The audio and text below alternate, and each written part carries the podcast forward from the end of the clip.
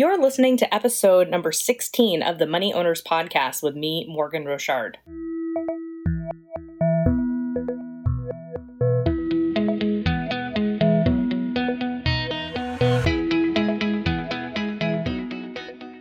Money Owners Podcast is a podcast for people who want to be mentally and financially crushing it. This podcast does not provide investment advice, and nothing in this podcast should be misconstrued to be investment advice. If you want more information about money owners, go to the website. Keep listening. Stay a while. We'd love to have you. All right, hey y'all. Episode 16. It's all about counting chickens. Yeah, I'm like super excited to talk about counting chickens today because it's like something that my husband and I talk about all the time in our house. Um, and I'm going to get way, way into it, but it is a money script and we will talk all about it today. But before I dive into that, on the last episode, on episode 15 in the Q&A, I made a little blip about what I said. And I wanted to correct it here instead of re-recording episode number 15 because that would take a lot of effort and I'll just own up to my mistakes. So on the fourth question about weddings, somebody asked how much that they should spend on a wedding and I actually I can't even believe I said this, but I said um, 10 to 15% of net worth. And that's not right. that's like way too high.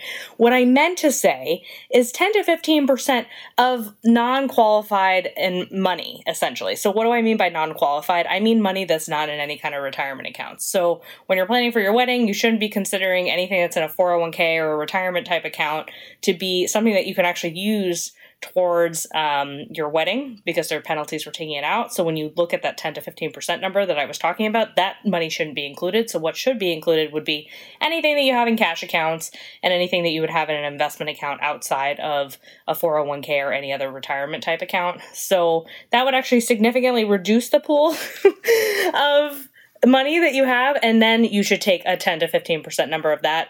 And i still hold to what i said before which was that 7% number. So shoot for 7% knowing that you're going to go over and you'll probably end up at 10% if you shoot for 15% you're much more likely to end up at 20% Okay, so back to the regularly scheduled program now that I've corrected that error, and I'll actually make sure to do that also on the website.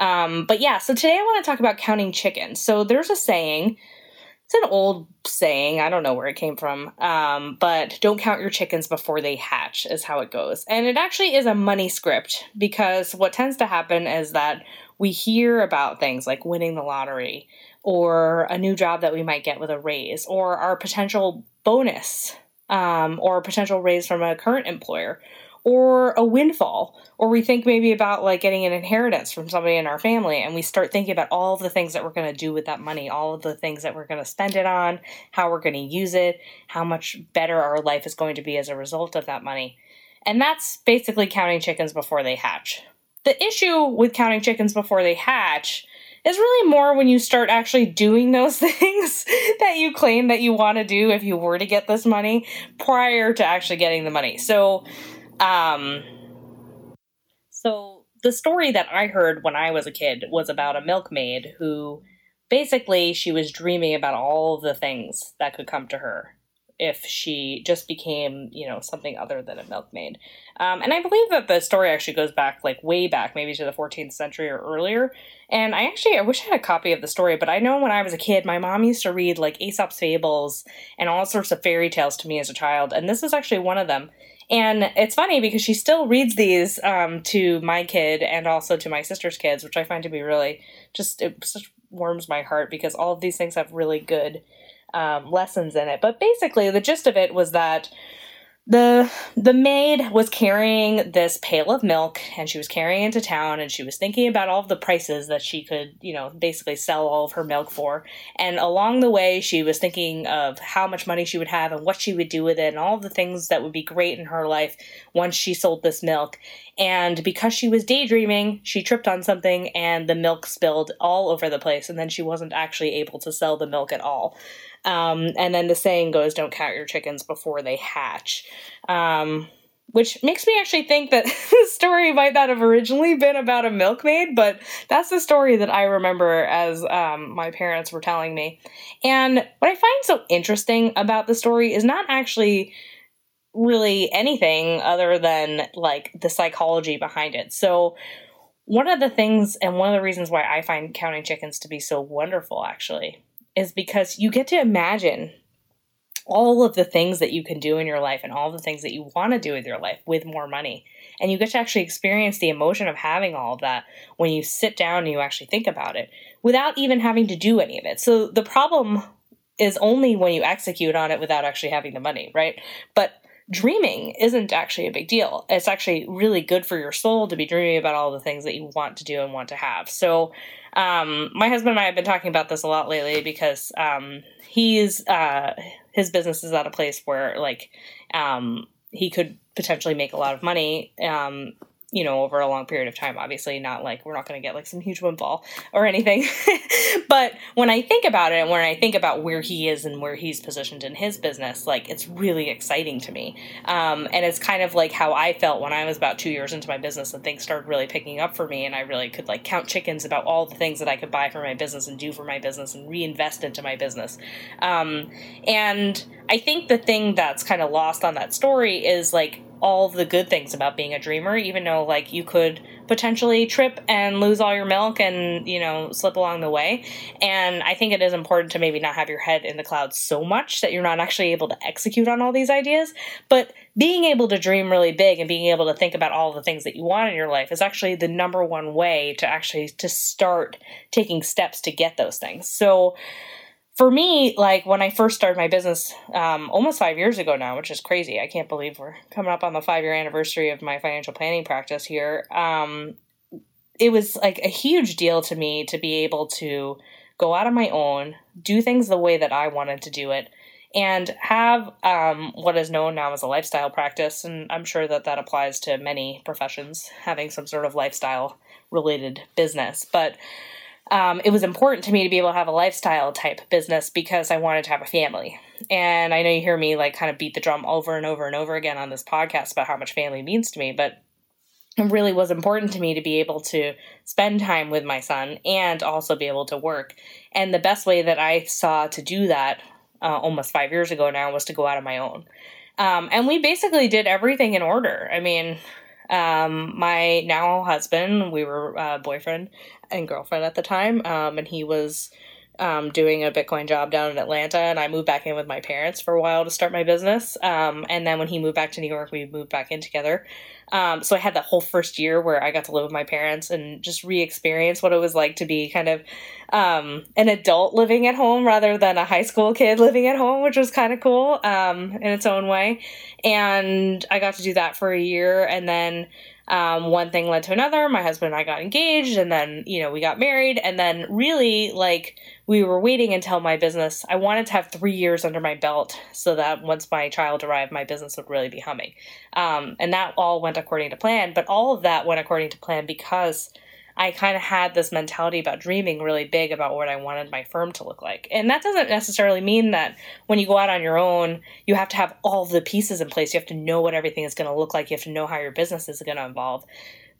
That's definitely not how my business evolved for sure. And in fact, like when I work with clients and I've seen how their businesses evolve over time, it's definitely not how they did it either. I mean, I know on the one hand, a lot of people talk about how important it is to sit down and write a business plan. Um, and I'm actually the first person to say that that's not the way to go and that's definitely not the way that I went. I mean, I calculated how much it would cost me to get clients and things like that. I like to calculate like net present value of investments and things within my firm, but um, as far as like writing one of these like standard formal business plans, I never really thought that that was all that important because things kind of change and it's one of these things like where you want to have some sort of a plan and um I shouldn't be saying this out loud because I'm like a financial planner and I tell people to plans all the time, but like you want to plan for sure because like you want to enact like you know enable your prefrontal cortex, which helps us make better decisions, right? Instead of using our primitive brains, which we've talked about in many episodes. But the way to do that actually is to start by dreaming, start by dreaming really big, and then think about how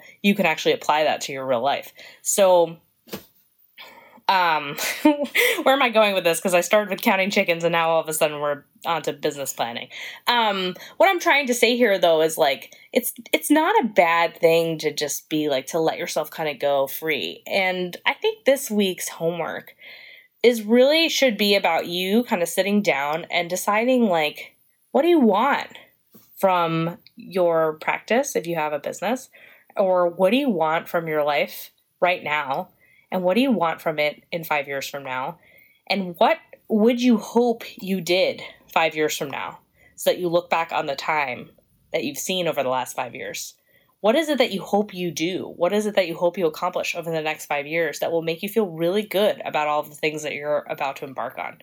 Um, I like to do that exercise every now and then. I don't always go out five years. Um, sometimes I go as short as three months because I find that it really helps me like tackle immediate issues that have to get taken care of either um, in my personal life or in my business or whatever it is. But um, that's really helpful and I think that it's not a bad idea to like dream as big as possible and then kind of like bring it back and see what you can do with that information to really make it super duper practical and easy for you to execute on. Um, the other thing that my husband and I like to do, which I think he'll be like kind of annoyed at me for sharing out loud, but um, especially around Christmas time, you know all those like catalogs they come out, um, especially from companies like Frontgate, um, and then some of these other like kitschy things where they have like these really cool catalogs of all the gifts you can buy for people. Um, I really like to look through those. um, I find them to be like the most fascinating things because they evoke all of these emotions when I am opening them. For starters, there's always those items in there where you're like, who would buy this? And especially who would pay $450 for this? That's insane. Um, but obviously somebody is because they have it in the catalog and like people are obviously buying it. So I find that to be so fascinating. But I love to just imagine what it would be like to own some of these things, even if I never actually own them. And I think that you can actually, like, you can attain joy from just doing that. So I don't know about you, but sometimes when I look around my house, there's a lot of clutter, and there are things that like we have that some like a lot of these things maybe they have sentimental value, or maybe we bought them for one reason or another because we thought they they were something that we really really needed at the time of purchase, or maybe they actually were something that we needed at the time of purchase, but we just no longer need them, and they're filling up our house, um, and and so on and so on. But for whatever reason, we can't bring ourselves to part with these things. I'm sure you can think of like 10 things right now as I'm, you know, rambling on this podcast. But I find that like the I get more joy out of looking at a catalog of things that I could potentially buy, but I don't actually keep in my house than if I were to have bought that stuff and then I have it cluttered in my closet. Um, and I like to call that counting chickens because like wouldn't it be nice if we had X or wouldn't it be nice if we had Y? I think one of the things that like we've been talking about a lot because like eventually we want to have more kids. Like, wouldn't it be nice if like not only do we have our car, but we also have a minivan? um, and then when I told that to one of my friends, she was like, "Oh, you're gonna like immediately become a bad driver if you buy a minivan. How can you buy a minivan?" It's like no, because like I'm a mom, and that's like my rite of passage of being a mom. It's like be a bad driver in a minivan. Like, oh, of course, duh. Um, anyway, so yeah, but like we we're not doing that right? Because financially right now like that's not something that makes sense for us. And i think my parents would kill us if we took up two parking spaces but that's besides the point. Um, but yeah like i think sometimes it's like really exciting to think about all the things that you would do if you just had a little bit more money. Um, it's actually way more freeing to do things like that than it is to even buy the things um, that you think you need in your life. So i'm wondering if it also also makes sense for your homework if you go through a list of stuff that you really really want and you count those chickens. And then you kind of just put it away for a while and come back to it and then revisit it and see if it brings joy to you again when you read the list. Um, because I think like one of the most interesting lessons I learned from doing things like that, from actually counting chickens, um, is that I can conjure up any emotion. I know that sounds totally insane and I think we've talked about this a little bit, but you actually can conjure up any emotion that you want to have at any given time. It's an, it's amazing. And sometimes you don't even really need to think of very much to do it. Um, and I think that sometimes we think that we have to do all of these things outside of ourselves to get ourselves to a place where we could feel good inside. And I think that a lot of what we do in general is just trying to make ourselves feel better. So um, I've talked a lot about like this chain reaction of like our thoughts cause our feelings, and our feelings cause our actions, and then we get results from doing all those things, right? But we can create those feelings just kind of on the spot. So like right now, if I just want to feel angry, I can feel angry. And if I don't want to feel angry, if I want to feel love, I can feel love. And if I want to feel like excitement, I can feel excitement. So if I want to feel excitement about winning a lottery, right? I don't even have to win the lottery to feel the excitement of what it would be like to have, you know, millions upon millions upon millions of dollars. And in fact, I never play the lottery because I don't really think I'm going to win and I don't really feel like donating to the cause. Um, and I think that people really shouldn't be you know, spending their money on the lottery. They should be spending their money on other things or just save that five bucks for God's sakes. Um, but anyways, like, wouldn't it be better if instead of buying that lottery ticket, you just imagined what it would be like to win, even if you didn't, if even if you had no chance because you never bought a ticket. I find that to be really fascinating. Like I sometimes sit with my parents because my parents do like to buy lottery tickets every now and then when it's like a really really big pot, and they'll go through sometimes what they would do with that money, and I see so much joy in their faces when they do stuff like that. And I even like to do some of that too. Like I like to imagine what it would be like if like I had you know ridiculous amounts of money and I didn't have to work, and then I'm like wait a minute, I would still work because I like love my clients and I love what I do. But maybe I'd stop getting new clients, and then I'm then I think to myself, no, I'd probably still like go get new clients. I would just be very, very, very picky, you know, because because like I find joy in getting new clients. I like helping new people. I like going out there and getting my name out there and doing things for people, and I find I like get a lot of joy from that. And I wouldn't want to, even if I had you know like fifty million dollars or whatever I would win from a lottery, I wouldn't want to stop doing any of those things. So I think like sometimes when we think about all of the stuff that would be really, really amazing to have, it actually brings us so much more down to earth about what we really do have and what we really do enjoy and what we really do love about our lives. Um, so I know this one was a really short one, but I just wanted to give you a little tidbit about like creating emotions and thinking about yourself in a different way and what your life could be like and why it's probably already like that um, I really want you to do that because I know that it's brought me so much joy to do that in my life. Um, and something so simple as just like always feeling love for somebody in my life, even if they're not always doing the things that I think are great. Um, I know we all have like, I, please don't my husband's going to be like, Are you talking about me if he's listening to this? He's definitely not listening to this, but I'm not talking about him. I'm just talking about in general, right? When we have relationships with people, we end up in in situations where maybe they're not doing something that's causing us joy. Um, and we think that they're the problem. But it's really us inside, like choosing not to feel love for that person.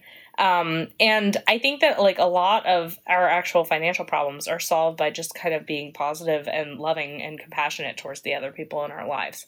Um, and we sometimes think that we have to do all of this stuff outside of ourselves to get there, but we really don't. We just have to conjure these emotions within ourselves. And they're not always easy to conjure, right? So like as I'm sitting here and I'm telling you this, it's really easy to, for me to conjure up any emotion because I'm not doing anything. I don't, I'm not interacting with anybody other than myself right now, right? Like I'm like getting great joy from producing this podcast. So it's like really easy for me to feel love and everything else. Um, and maybe even some anger over the fact that like I was having some technical difficulties before we started today. Uh, but like as soon as you know you add other folks into the mix, right? Like, you know, they do something and you inevitably like you know get feel like you know they did something that makes you feel xyz that's a negative emotion right? And it takes us down a path where we think we have to do other stuff to solve that. Sometimes it's monetary. Sometimes it's other behaviors that we may or may not be proud of right? But like we think that that stuff is outside of ourselves but it's not. We think that we have to reach. We think we have to buy stuff. We think that we have to eat certain things or be a certain way or i don't know like lose weight or do drugs or have a glass of wine right? You ever hear somebody say like oh it, you know um, i gotta have a glass of wine today after that day that i had like i I mean, maybe you do, but maybe you don't, right? Maybe you just need to sit with those emotions and then conjure up new ones after you've felt them. Um, and I think that a lot of this is like gone way off the rails. um, but a lot of counting chickens really is about that. Like counting chickens is all about feeling the emotions of excitement and love and joy from things that we don't necessarily have or even need in our lives, um, but that make us happy and that bring us joy inside. Um, and I'm going to give one more example of this before I sign off. Um, you ever like browse stuff on Amazon or Target or one of these websites where they let you save things for later in your cart? And you ever think to yourself, like, where you, I know I do this all the time, where I'll be browsing on Amazon and I'm like, oh yeah, it'd be really great if I could just have this thing, this item, you know? Um, and I actually could probably like list off, I have like, no joke, thousands of books um, in my save for later. I have so many books. I also have this like you know one of those those rollers for like it's not a foam roller but it's actual like roller that you can roll on your muscles. Um, I tried one out at my gym one time and I thought it was so amazing and I was like I went online I went to purchase it and it was kind of expensive and I was like I don't I already have a foam roller like do I really need that and I saved it for later right but I got so much joy out of just like searching for it and feeling the excitement of what it would be like to actually have it in my house. And then I saved it for later, right? And so there's actual there's some actual joy associated with the immediacy of being like either in a store or being online and like thinking about purchasing something. And then you put in your cart and you save it for later. And sometimes I go back to my save for later and it actually feels like I already have it and it's like sitting in a dustbin in my house. I sometimes feel like my save for later is like that closet that I really need to clean out in my home that has all this crap in it that like really probably should just go in a dumpster and I shouldn't even look at. but I don't want to do that because I'm sure there's something in there that maybe would be useful at one point in, life, right? Like we all have that one closet. You know what I'm talking about. where you absolutely need to clean it but you like refuse to do it because it seems so overwhelming. That's sometimes what I feel like my safe for later is on Amazon because like it's already gone into the closet. It's already been used, even though I haven't even purchased it. So, why am I telling you all this? I'm telling you this because, like, I think that it's better sometimes to dream, to let ourselves, to let our brain go to a place where we, we're experiencing something that we don't even have or will never have in our lives. Um, and that part, that dream, those feelings, they're all real, even if you don't have that tangible experience or that tangible thing in your hand to say that you did it. Um, I think something as like so simple as looking at pictures of a place that you really want to go but it's totally unaffordable or really really far away could actually be enough to conjure up like the good emotions of you going on a trip or you even feeling like you've been in a place which i know seems totally insane from just looking at pictures but if you do it enough you'll actually feel like you've already been there. You can go there in your mind um, and this tactic is really, really helpful when you're feeling kind of strapped for cash or where, when you feel like you have a goal that you really want to save for, but there are all these other things that are kind of always getting in your way, or um, you're just feeling like, you know, you have a sense of immediacy to buy things or to go somewhere to do stuff. Um, and what I'm saying is that you can have that sense of immediacy and not even have to spend the money on it or go or do it. You can you can conjure those emotions, you can feel those things right now. That is available to you, I promise you. So, I hope you enjoyed this week's episode of Money Owners. If you like the podcast, please review, it on iTunes. Give me five stars. I'm trying my hardest to give you all this awesome, good, free information. And if you have a comment or a question, go find me on Twitter. I'm at Morgan with an E Rochard, R O C H A R D, or at money underscore owners. You can also comment um, on our website at moneyowners.com. And I will talk to y'all in two weeks. Okay, thanks. Bye.